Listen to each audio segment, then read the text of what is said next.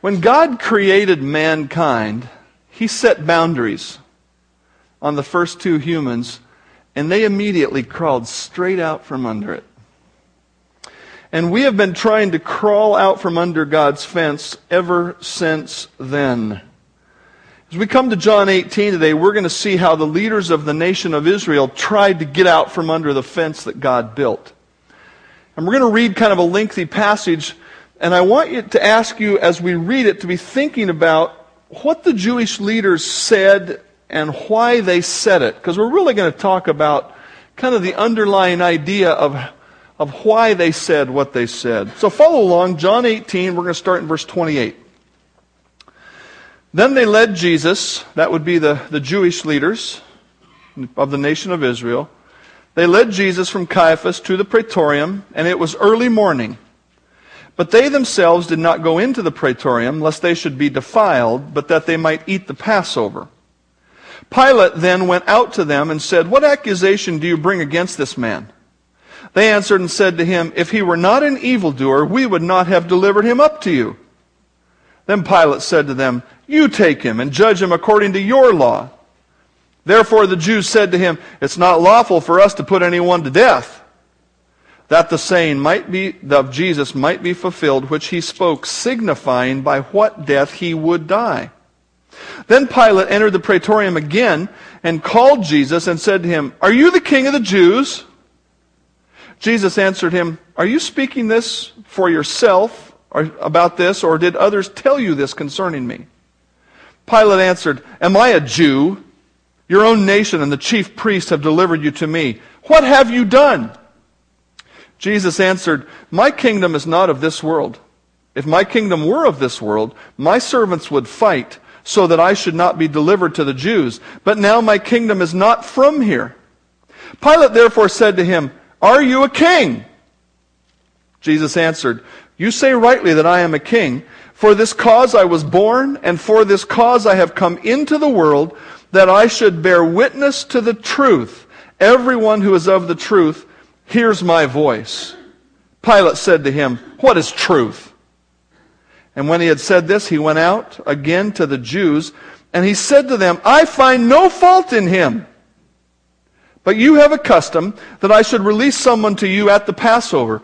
Do you therefore want me to release to you the king of the Jews? And they all cried out, saying, Not this man, but Barabbas. Now, Barabbas was a robber.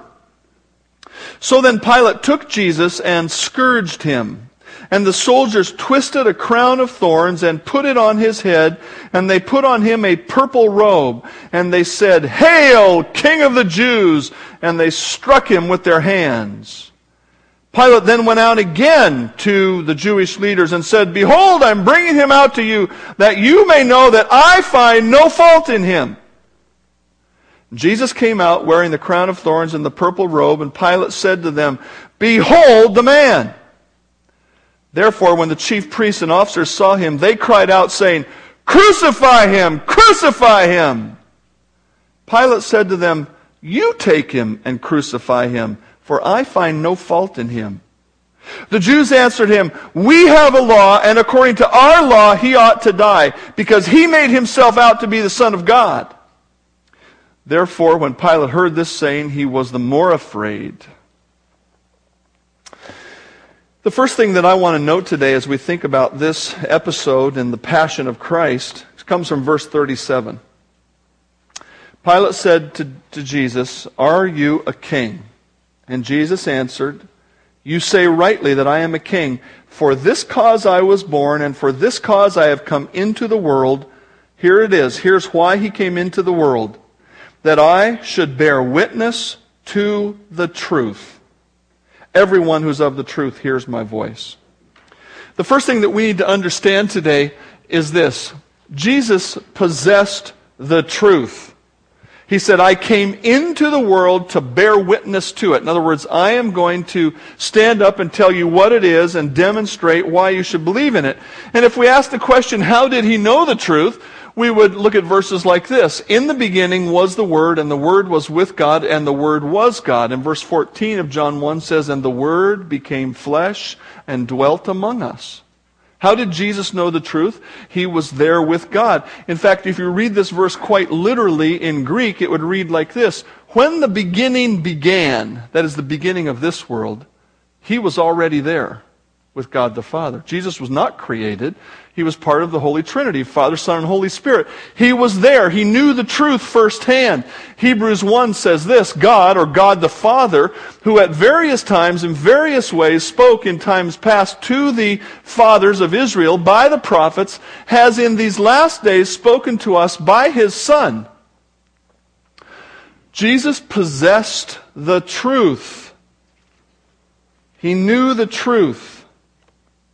I had to testify in a very serious criminal court case one time. I was at a death scene that turned out to be a homicide with the police department, and the detective, in following up, sat down with me, took a statement, asked me all kinds of questions, wrote a couple of pages of stuff. And he submitted his questions to the prosecuting attorney who in turn submitted it to the defense attorney and I sat down with the attorneys and they asked me all kinds of questions.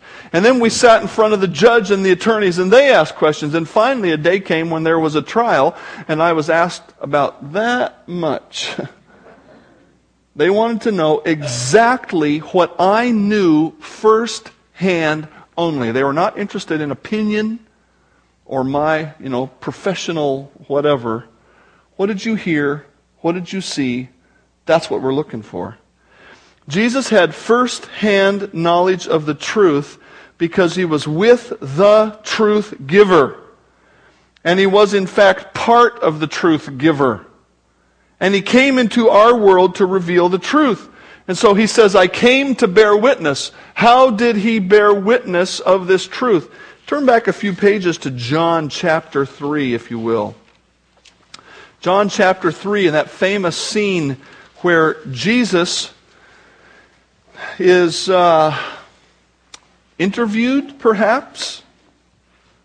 John chapter 3. There was a man of the Pharisees named Nicodemus. He was a ruler of the Jews. Now, the word Pharisee and the word ruler are two separate things, but it's going to become important later and in, in, this episode in which we're looking at the passion of the Christ. The word ruler would mean he was part of a body of men called the Sanhedrin. And I believe there was 70 of them, and they were like the Congress of Israel, if you will. Um, the difference being that they would not only uh, perhaps uh, make law, but they would judge law as well. And so they were sort of like the Congress and the Supreme Court kind of rolled up into one. So he was a ruler, but he was also a Pharisee, which was a religious group that had certain beliefs. There were, within the Jewish uh, tradition, there had some groups arisen, and we see in the New Testament notably Sadducees and Pharisees, and they had a little bit different take on things. So he was a religious man, and he was a ruler, and he came to Jesus by night, verse 2. And he said, Rabbi, we know that you are a teacher come from God, for no one can do these signs or miracles that you do unless God is with him. And Jesus answered and said to him, Most assuredly, I say to you, unless one is born again, he cannot see the kingdom of God.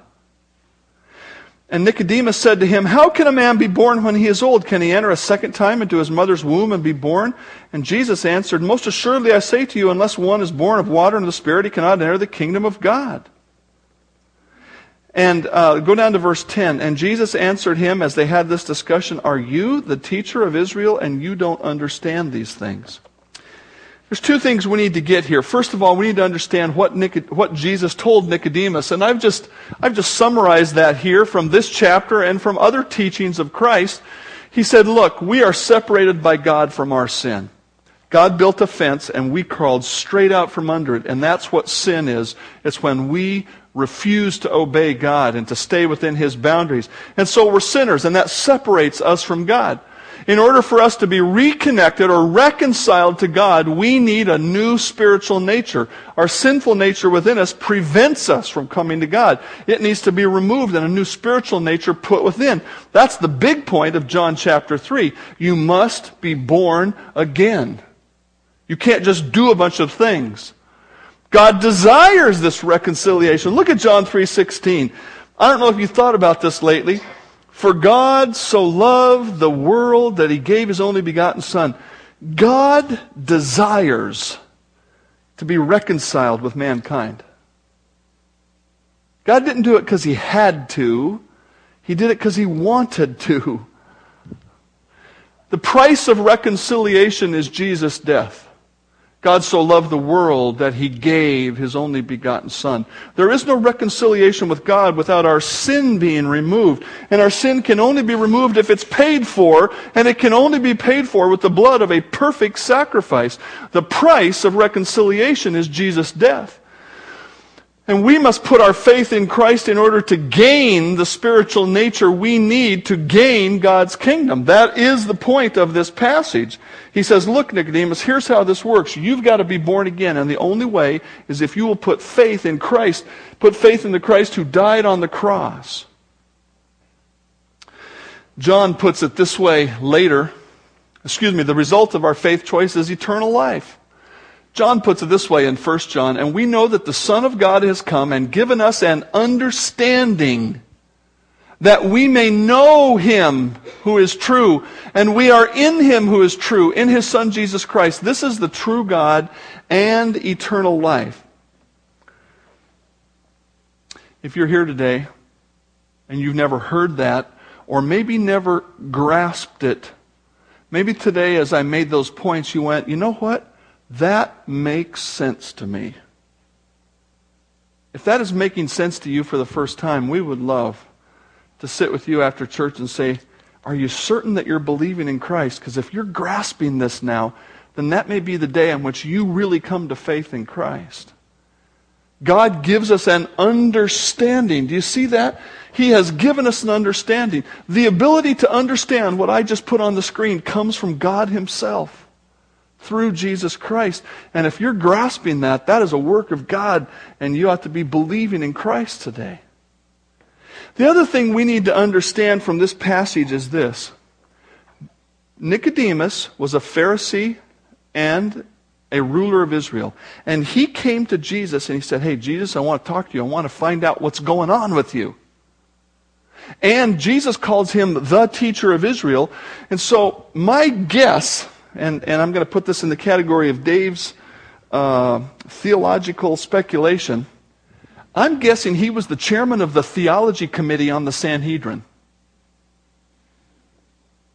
You know, boards work in committees. I'm on a couple of boards, and they have a committee to work on different things. You have a finance committee, you have an academic committee, etc. I'm guessing he was sent as the guy from the Sanhedrin. They said, Hey, Nicodemus, you're the guy that's reading the Bible all the time. Go over there and talk to Jesus and find out what's going on. And so he comes over and he says, Hey, Jesus, we know you have to be from God because you're doing these miracles. Nicodemus knew his, what we call the Old Testament well enough to know only a teacher from God could do that. And then he gets the rest of this lesson. What do you suppose Nicodemus did with that lesson? I suppose he went back the next day he came at night so nobody see what was going on. If he was an emissary of the Sanhedrin or of the Pharisees, he went back the next day and he went, Hey guys, here's what I learned. Here's what he says. Now, it could be that he was too scared to even do that. Maybe he was inquiring for himself. But as time goes on, here is a, the teacher of Israel, the Pharisee, and a ruler who has the opportunity to share the message of Christ with others on that group. They were not ignorant of his message. Jesus communicated the truth openly and plainly, and here, particularly to a person in the leadership. He communicated clearly, and he also demonstrated the truth. One of the greatest demonstrations of the truth that Christ spoke about himself and the salvation of mankind was the event of raising Lazarus from the dead. I hope you'll notice some things as we go through this. Jesus said to them plainly, a lot of, there's some things that happened leading up to the death of Lazarus. But when he got to the tomb, he said, Lazarus is asleep. And they said, well, it's good for him to sleep. And he goes, no, Lazarus is dead. You guys don't get it. And I'm glad for your sakes that I wasn't there when he died so that, so that you might believe. Jesus did not raise Lazarus from the dead so he could have a few more days with his sisters. Then Martha said to Jesus, Lord, if you'd been here, my brother would not have died. You messed up. You ever think God showed up late to your party? But even now, I know whatever you ask of God, God will give you. And Jesus said to her, Your brother will rise again. Martha said, I know he will rise again in the, rex, in the resurrection way, way down in the last day. Jesus said to her, I am the resurrection and the life. He who believes in me, though he may die, he shall live. You, do you see? He's declaring the message of salvation right in the midst of this miracle. And whoever lives and believes in me shall never die. Do you believe this? Here he comes and, and declares this wonderful message of salvation in the midst of doing the miracle. And some of them said, not Mary and Martha, but some other people around, they said, they're whispering to each other, going, couldn't this man who opened the eyes of the blind, couldn't he have kept this man from dying? See, not only is Martha saying the Lord made a mistake, but the rest of the crowd is going, he should have been here. And Jesus said again, groaning in himself, You don't make God groan, do you? Oh, we all do sometimes, I think. He was groaning, and he came to the tomb, and it was a cave, and a stone lay against it. And Jesus said, Take away the stone. And Martha said, Whoa, Lord. By this time there is a stench, for he's been dead four days. You just want to go, Martha, what's the deal? You're over here saying if you'd have been here, he wouldn't have died. And now he says he's going to do something, and you're saying you're making a mistake. You're saying you made a mistake by showing up late, and now you're making a mistake by what you're doing. You just want to say, Martha, button it. Jesus said, Didn't I say to you that if you would believe, you would see the glory of God? This is always the big picture in our lives. Don't miss that. Whatever is going on in your life, God is in the business of getting glory to Himself. Sometimes we don't see it because we're so busy fighting what's going on and we're saying, No, I don't want it, I don't want it, I don't want it. And God's going, Didn't I tell you if you would believe, you would see the glory of God? And they took away the stone from the place where the dead man was lying. And Jesus lifted up his eyes and he said, Father, I thank you that you have heard me. And I know that you always hear me, but because of the people who are standing around, I said this, that they may believe that you sent me. In this miracle, Jesus has declared the truth. You need to believe in me. You'll never die. He's told the gospel. And now he's saying, I'm going to do this miracle so you know that I'm speaking the truth. He's, he's real plain. Anybody who says Jesus wasn't real plain spoken hasn't read this. Now, when he said this, he cried with a loud voice, Lazarus, come forth! And he who had died came out, bound hand and foot with grave clothes, and his face was wrapped with a cloth. And Jesus said to them, Loose him and let him go. Then many of the Jews who had come to Mary and had seen the things Jesus did believed in him. Jesus did this miracle so people could believe, and sure enough, many people believed. But not everybody believed. The Jewish leaders were also there. And they were not blessed. But some of them went away to the Pharisees. Some of the crowd went away to the Pharisees and told them the things Jesus did. Then the chief priests and the Pharisees gathered a council and they said, What shall we do? For this man works many miracles or signs. And the, again, the word sign was an Old Testament word that said, I'm pointing to God. This miracle points to God. And they said, He's doing many signs. What are we going to do? If we leave him alone, everyone will believe in him, and the Romans will come and take away both our place and our nation. Do you understand that they never stood up and said, You're lying, Jesus. What did they stand up and say? They stood up and said, We're going to lose control. God has built a fence, and we don't want to be in it. They did not fight the truth on the basis of its falsehood. They fought the truth because they didn't like the truth. They said, if this keeps going, we're not going to be in control. Friends, if you're taking notes, write this down. This is the major issue for most unbelievers. It's not about the truthfulness of Christ, it's about who gets to be in control. People understand that Jesus isn't an accessory you put on like a beautiful ring or a watch that adds something to your appearance.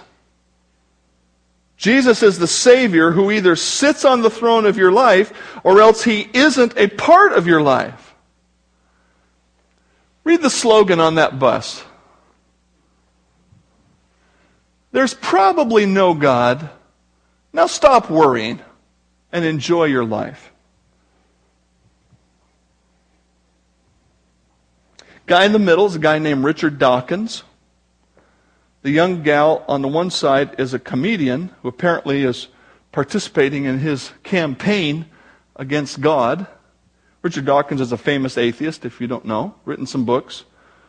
The most recent one, I think, is called The God Delusion gal on the other side, I think, is the head of some atheist organization in England. And in the article that I read on the internet, it said that this sign has been on 800 different buses. Or there's 800 buses, there was at one point carrying this sign around. Now, I want you to think about something, okay? There's probably no God. I don't know why he doesn't say, there's no God. I guess because he's a true postmodern, and in postmodernism, you can't truly know anything you know. Um, but in that sign, there is a premise and there is a moral.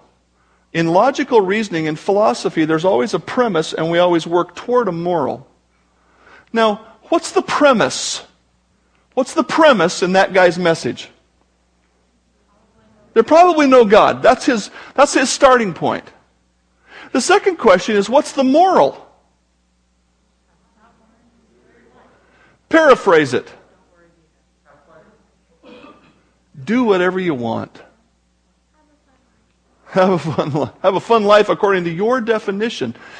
You know, it's, it's like they're saying, I know God built a fence, but pretend the fence isn't there and then run all over the neighborhood. Okay? Understand this, if you never have before. Modern day philosophy, I believe, begins with the moral and moves backward to create the premise that supports the moral. Richard Dawkins does not want to be under constraint to a God. Raised in a Christian home, in an Anglican home. He's English, so we'd call it Episcopalian in this country. He's raised in a Christian home. To some extent, he was taught there was God. He went to a Christian school for at least a period of time. And he doesn't want to be under, he doesn't want to be in God's fence. And so he has created a system of philosophy, a system of arguing for what he defines as truth that puts God out of the picture. What I want you to understand today is Richard Dawkins is just the flavor of the month, not a new thinker. He's trying to run from God just like the Jewish leaders were. You see, the Jewish leaders opposed the truth of God as well, and look how they did it. One of them, Caiaphas, being the high priest that year. This is still in the episode of, of Lazarus. Now they're talking about how they're going to respond. Remember, they said, we can't leave him alone because everybody will believe. So what are we going to do? So Caiaphas, who was the high priest, said, you folks aren't thinking straight. Nor do you consider, nor have you thought about the fact that it's expedient for us That one man should die for the people and not, for the, not that the whole nation should perish. What Caiaphas is saying is this. If this guy keeps going, the Romans are going to rise up and revolt. And so what we have to do is kill this man to keep the Romans from crushing us in this putting down of the rebellion. Now, this he did not say on his own authority. What that means is God put the words in his mouth. Being the high priest that year, he prophesied that Jesus would die for the nation. And this comes up again in our text in John 18. But from that day on, they plotted to put him to death. Now, get something here. They didn't form a committee to have debates with Jesus to prove that his truth was erroneous. They just said, you know what? We don't like what he's saying. We don't like the fact that people follow him, so we're going to kill him. Okay? Does that seem like a fair philosophical argument? No. And what I would submit to you today is the same thing is going on. People don't like the message of Christ, and so they just want to stop it in any way they possibly can. They did not set up a committee to investigate his truth claims. And so what did they do? They said, we're going to have to destroy the truth. So back in chapter 18, verse 28, let's see what they did as they tried to get rid of Christ chapter 18, verse 28. Then they led Jesus from Caiaphas to the praetorium. The praetorium would, literally, it means the governor's house or the governor's tent. And so Pilate, being the governor over this part of Judah, had a place where he stayed when he was in Jerusalem. He didn't live in Jerusalem. He probably lived in a place called Caesarea, where, which was the, uh, the Roman headquarters. But he came to stay here. So wherever he was, he was that, that's where it was, the praetorium. And it was early morning, but they themselves did not go in to the governor's home, the governor's place of business, lest they should be defiled, but that they might eat the Passover. Pilate sent word, then went out to them and said, What accusation do you bring against this man? And they answered, If he were not an evildoer, we would not have brought him up to you. Did they answer the question? No. They just said, Take our word for it you should kill him. That is not intellectually honest. Now, the reason I'm trying to push you in this way today is because the folks of this world are going to push you in this same way. They're going to argue against Christianity primarily because they don't like the moral involved. And we need to be prepared to say, let's debate the issues, not just hate the message. The Word of God for these Jewish leaders forbade bearing false testimony. Yet, in other gospel accounts, we find that they paid men to lie about Christ at his trial. They paid Judas to betray Christ. But when Judas brought back the money that they paid him, they wouldn't take it into the treasury because the law said you can't take money into the treasury that's earned in sin. You understand that? They said, Here, go betray Jesus. Here's 30 pieces of silver. And when he was overcome with remorse, he gave it back. And they said, No, no, that's sinful money. What kind of intellectual duplicity is that? They decided to kill Christ before they had a trial. Not only before Pilate had a trial, before they had a trial. They just came and said, how can we kill him? Let's figure it out. They didn't say, let's have a trial. If they'd had a trial and they'd have presented their evidence, and their, their, their, their accusation was he makes himself out to be the Son of God. But yet he proved that through his life, through his words, through his fulfillment of prophecy. So they knew they couldn't out argue him, so they decided to kill him. Here, as they come, you know, as they would come up to the governor's house, they said, Oh, we can't go in there. If we go into the governor's house, we will be ceremonially unclean. And today is the day we have to be clean to eat the Passover. Now, where did that rule come from? Not the Bible. It came from a commentary on the Bible based on certain assumptions about Gentile homes. God never said the Jews couldn't go into a Gentile home. And so when we start to add up, what's their basis of truth? There is no basis of truth other than their own desires, their own preferences. The Jewish leaders were like so many people today. They picked from various idea sources to create a system that supported the way they want to live, which included living without Christ. If they had been honest, they would have come to Pilate and said, You know what, Pilate, here's the deal. We don't like this guy. We want you to kill him for us. That would have been speaking the truth. But no, they came and tried to make stuff up, and they had all of these, these convolutions in their ideas. We don't like Christ's message, so we're going to get rid of it. If that is the path to a self derived philosophy, what is the path to the truth? What is the path to true belief, true uh, relationship with God? Well, we've already looked at the things which Christ gave as the evidence of his truthfulness. He gave miracles and so on. We could just list some things. I don't know if I put them there or not. Let me see. I did not. Um, Jesus, we would look at these evidential things and say Jesus was a real historical figure. He lived in a real geographical place called Israel. The people and nation of Israel have a real history as the Bible recorded and as secular history records.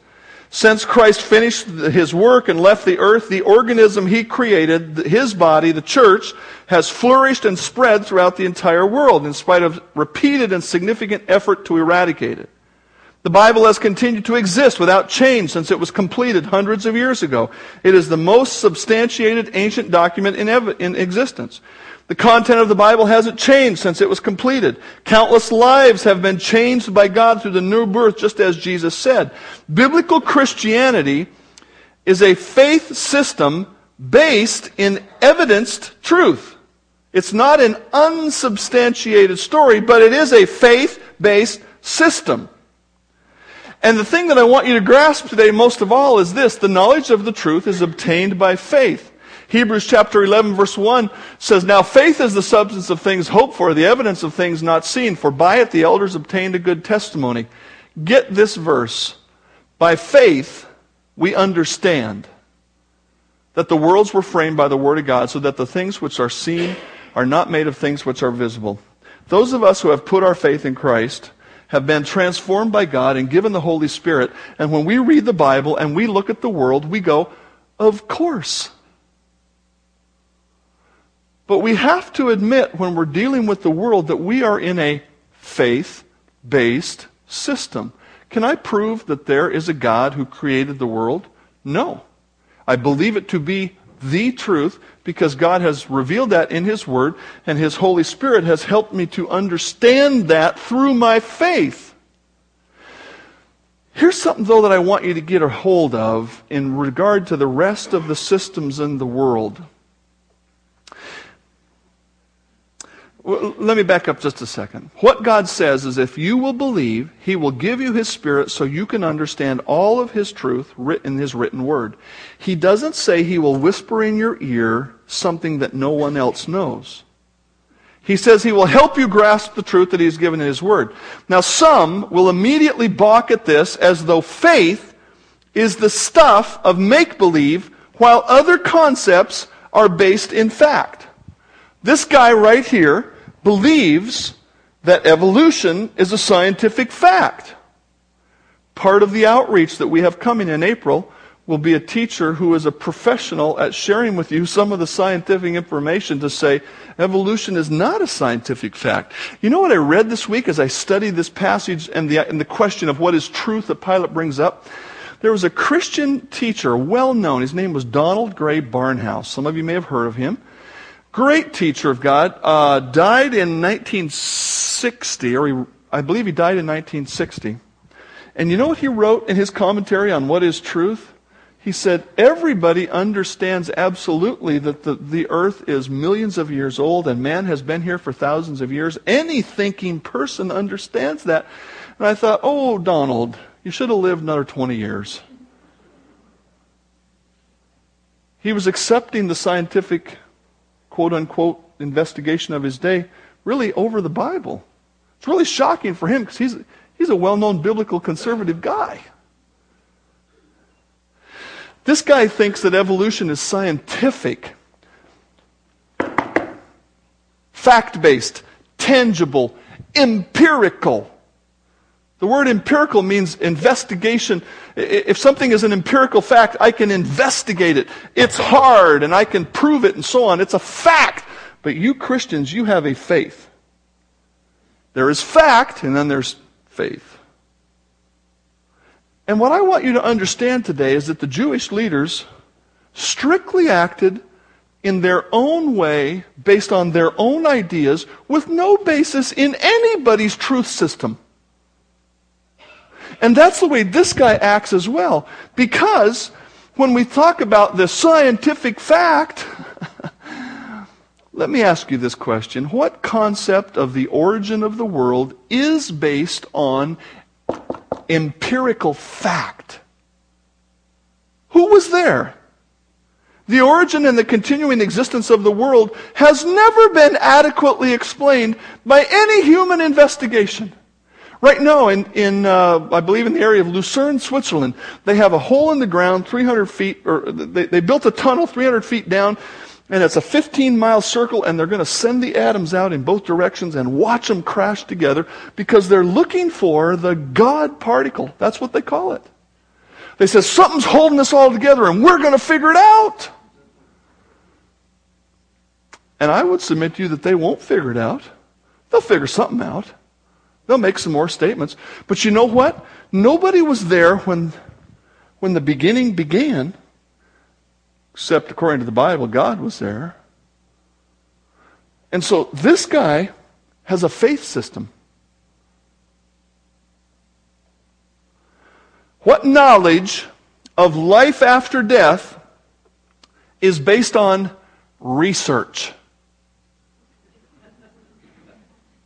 Now, frankly, and if you want to argue with me later, I mean, if you really want to see me get a little frothy, Come up and, come up and tell me what a great book 90 Minutes in Heaven was.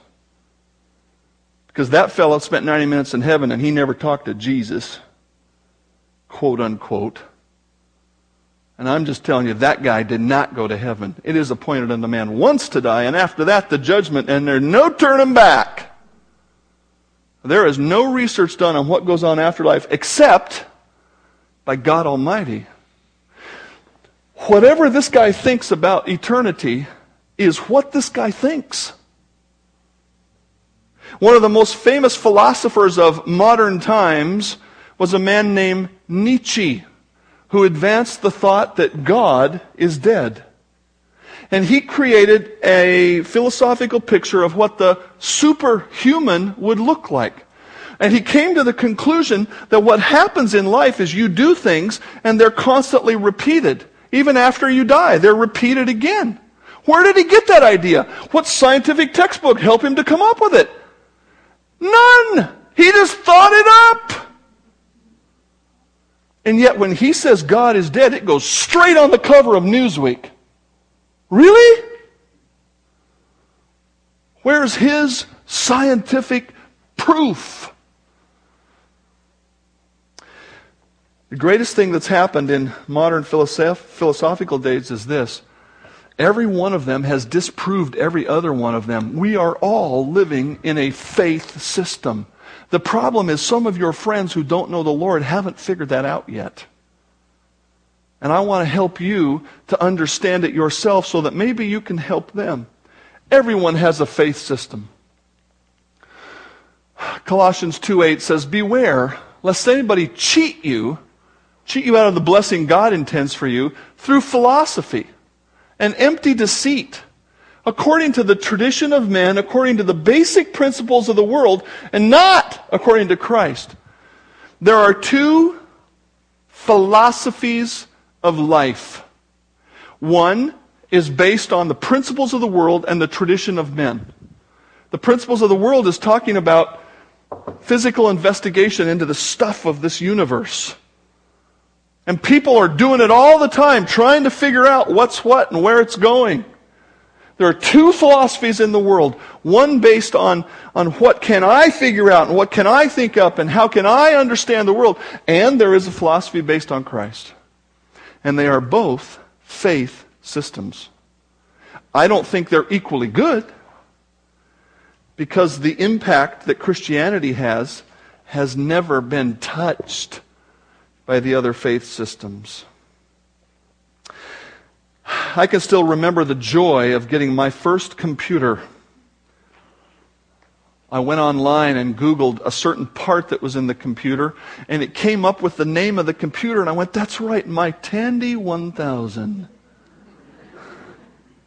Can I get a witness? Anybody else have a Tandy 1000? Yeah, yeah, all right, yeah. when I bought it, I went all the way. Because it, you know, it only had the two floppy drives, and they call them floppy drives because they were really floppy, the little things that went in there. I got a hard card. A 20 megabyte hard card. Oh, yeah. And it was an expansion card that went in the computer with a little hard drive on it that had 20 megabytes of storage. Oh, man. Man, it was huge. I have a little chip that's no bigger than the end of my finger and, and you know, maybe a sixteenth or an eighth of, a sixteenth of an inch thick that holds several megabytes of information now in my phone. My phone does more than that first computer did, and I won't tell you what it cost because it was wicked expensive. We're living in a day of unprecedented change and progress in technology, which tends to make us think that the stuff of life is new and the ideas about life are new. But they aren't. Is there anything of which it may be said, see, this is new? It's already been in ancient times before us.